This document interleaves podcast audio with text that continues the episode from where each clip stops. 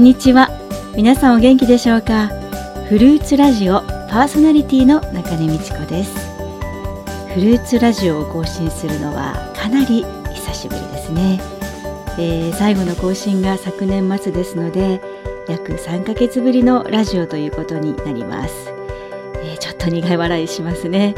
えー、更新できなかった言い訳はまあたくさんありますが今後はそういうことがないよう更新していきたいと思っています。昨年末に放送ミニストリーフルーツを始めるきっかけを、え、お話ししフルーツをスタートさせてからなかなかスムーズに動きが進行しないことに苦しみもがきその中でその働きが祝福するされるために主がまず行ったこと取り扱われたところは私たち自身の内側心の中でした。私たちの中にある自我プライドなど神の祝福を奪うさまざまな肉の考え思い悪い心などをことごとく神に明け渡すようチャレンジを受けたことを話したところまでは放送したかと思います。神にとって私たちが何かを行う時その動機が本当に純粋なものであるかそれを見られ純粋な動機になるよう私たちの内側に何度も何度も語られ心から誠実を持って最善を尽くすこと。そしてどんな困難に直面したとしても自らで選び取ってスタートした道。ミッションを決して投げ出さない心を養うことを願っておられたと思っています。今でも毎日毎日その段階を歩み続けているところです。今日も聖書信玄の中でいくつかの言葉に出会いました。信玄はソロモンの黄金の知恵の書と言われていますが私たち人の生き方歩み方をまっすぐに正してくれるとても素晴らしいまさしく黄金の書だと感謝しています。人は心に自分の道を思い巡らす。しかしその人の歩みを確かなものにするのは主である。信玄16章9節。人は自分の道は皆正しいと思う。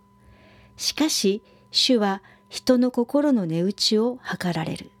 信玄21章2節高ぶりは破滅に先立ち、心の傲慢は倒れに先立つ。信玄16章18節神は私たちの心の奥底をよくご存知です。私たちは自分のことすらも自分でわからない。自分自身をも欺くことが容易にできるものなどです。ですから聖書の御言葉は私たちの心を映し出す鏡のようなものです。聖書を読むことによって私たちの心がどのようなものであるか知ることができそして整えることができるようにしてくれます。フルーツスタートに際しては砕かれた魂謙遜な心であるよう内側を整えられました。これはとても感謝のことです。えでは今日は、えー、その続きフルーツのミッションビジョンについて話していきたいと思います。フルーツはポリシーの中にも、えー、少し書いていますが伝えるサポートする送り出すこの大きな3つのことをビジョンにミニストリーを展開していくことを願い祈りを持って行動しています。伝えるは現在インターネットサイトを通して証や働きに関するインタビューまたイベントの情報メッセージ学びを発信しています。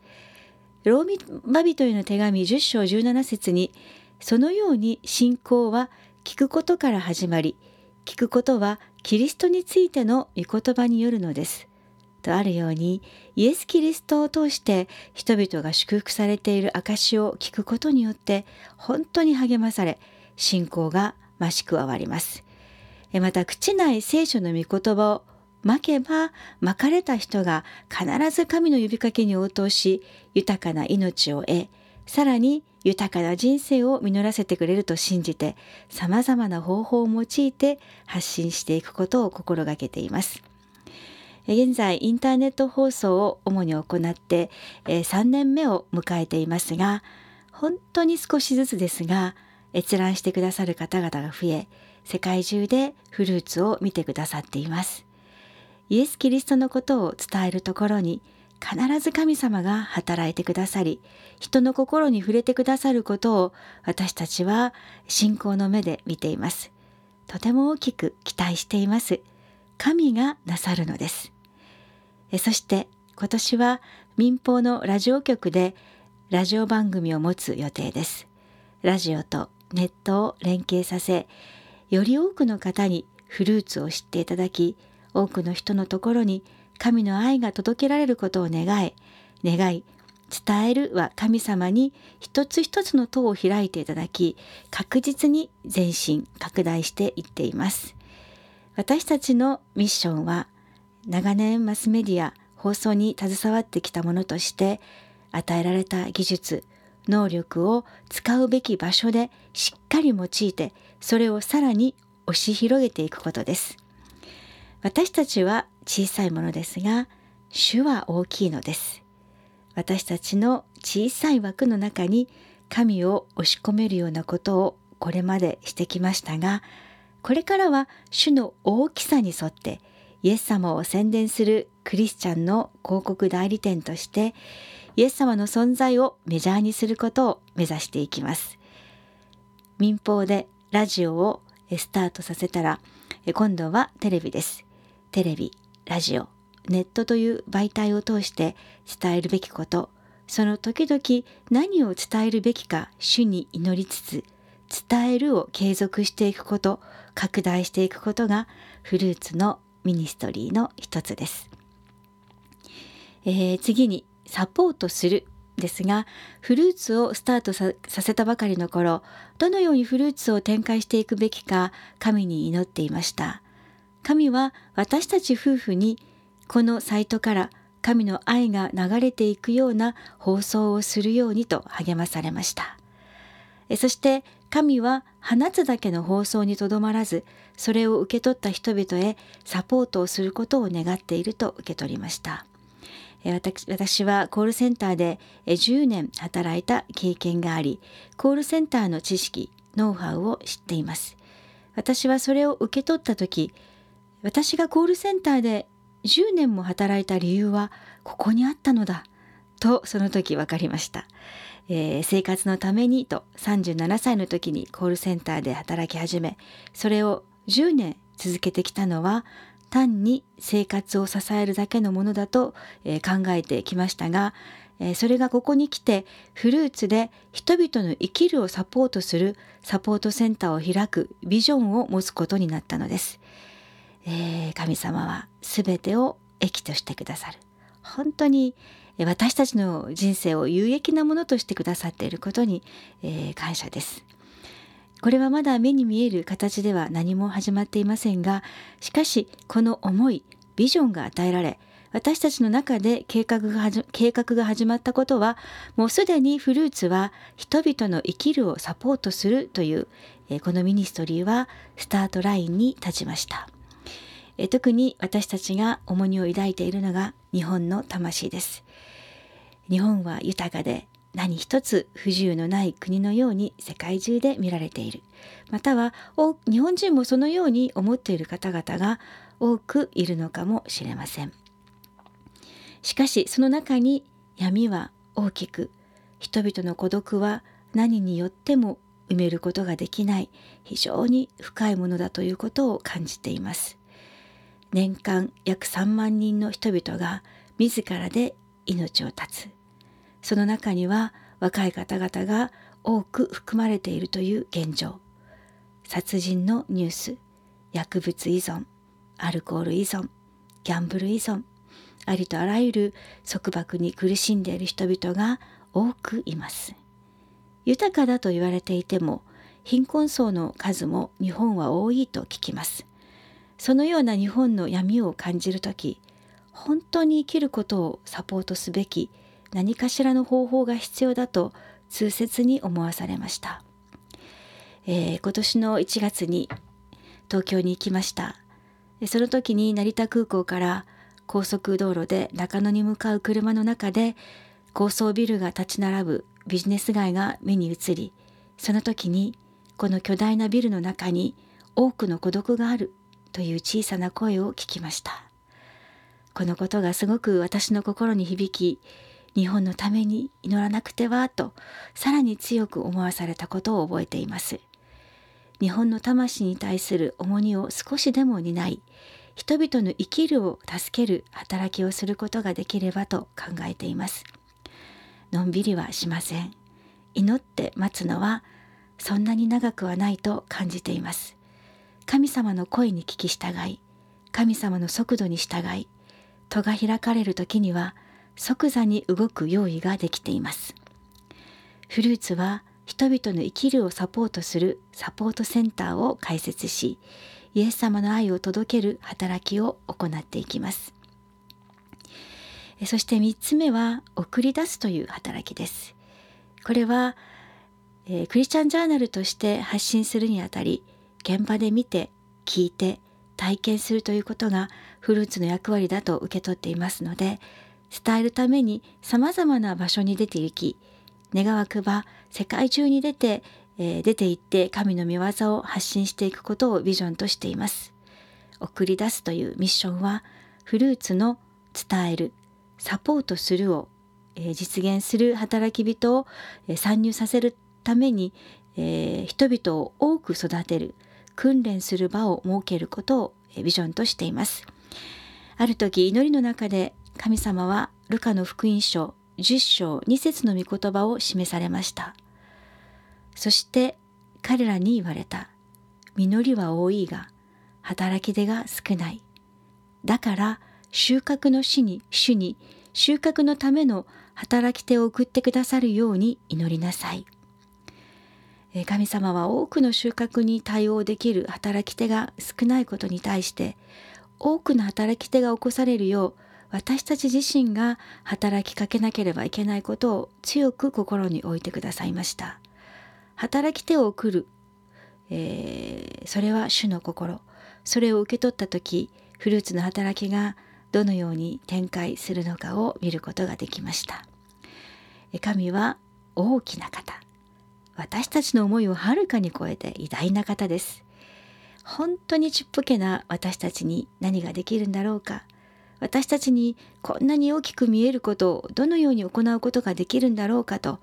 小さい自分を見て諦めそうになることもあります。しかし神の声に応答すると決めた時それは神が成し遂げてくださると、えー、期待するようになりました。これまでは神の呼びかけを聞いても自分の小ささを見てこれは私が私たちがすべきことではない。ずっと30年近くも尻込みしてきました。もったいない話です。神の声にもっと早くもっと若い時に応答する大胆さがあったら今頃私たちの持ってるビジョンはどこまで進んでいただろうかなと考えますがでも今がその時です。ですからもう行動することを遅らせることはしません。今がその時です。いつまでも祈って待って備えている時ではないと時の迫りをひしひしと感じるのです。神の大きなビジョンに対して私たち自身がおののきそれに応答することを恐れ躊躇し神の偉大なる力を見るのを遅らせ遅らせているのは紛れもなく私自身です。そのことを気づいてからは祈って動くことはセットだということを肝に銘じ神の声を聞いたら従う動くことができるよう大胆さを求めて祈っています。内心はどぎまぎしながらも神の言葉は私たちを励まし続けます。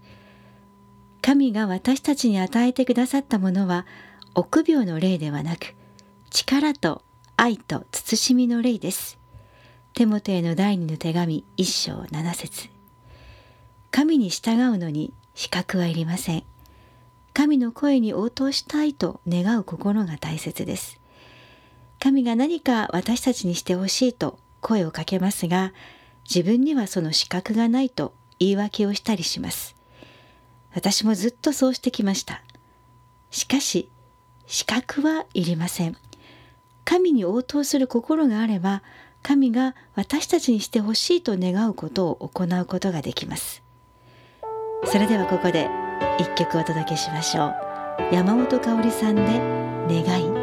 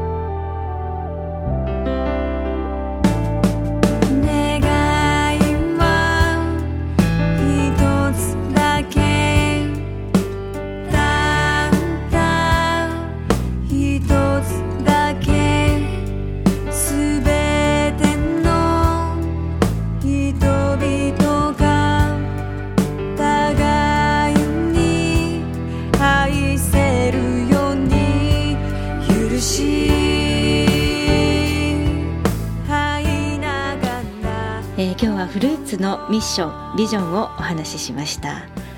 神と共に歩む。神と共に夢を見る。神の声に応答する人生はそれは本当にワクワクする。期待がどんどん大きくなる。信仰を育んでくださいます。幻のない民は滅びるという聖書の言葉を言葉通り私たちはビジョン生きる目的がないと毎日を楽しく喜びを持って前を向いて人生を歩めなくなります。神は必ず一人一人に神からのミッションを与えています。祈り求めて探して叩き続けましょう。神は求める者には与え探す者には見つけられるように叩く者には戸を開けてくださるとてもとても良いお方です。私たちフルーツもこれからも求め探し叩き続けて前進していきます。民放でのラジオ放送については企画が決まり次第フルーツサイトでお知らせしたいと思っています。ぜひこのラジオをお聴きの皆様にも祈りをお願いしたいと思います。ご支援ご協力をいただけることも皆さんの心に与えられましたら手を差し伸べていただけると嬉しいです。それではフルーツラジオお別れの時間です。最後までお付き合いいただきありがとうございました。皆さんの上に神様の豊かな恵みがありますようお祈りいたします。フルーツラジオ。この番組はガブリエルステーキ。広告スポンサーの各協会各企業の提供。その他多くの皆様の支援でお送りしました。それではまた次回お会いしましょう。ご案内は中根美智子でした。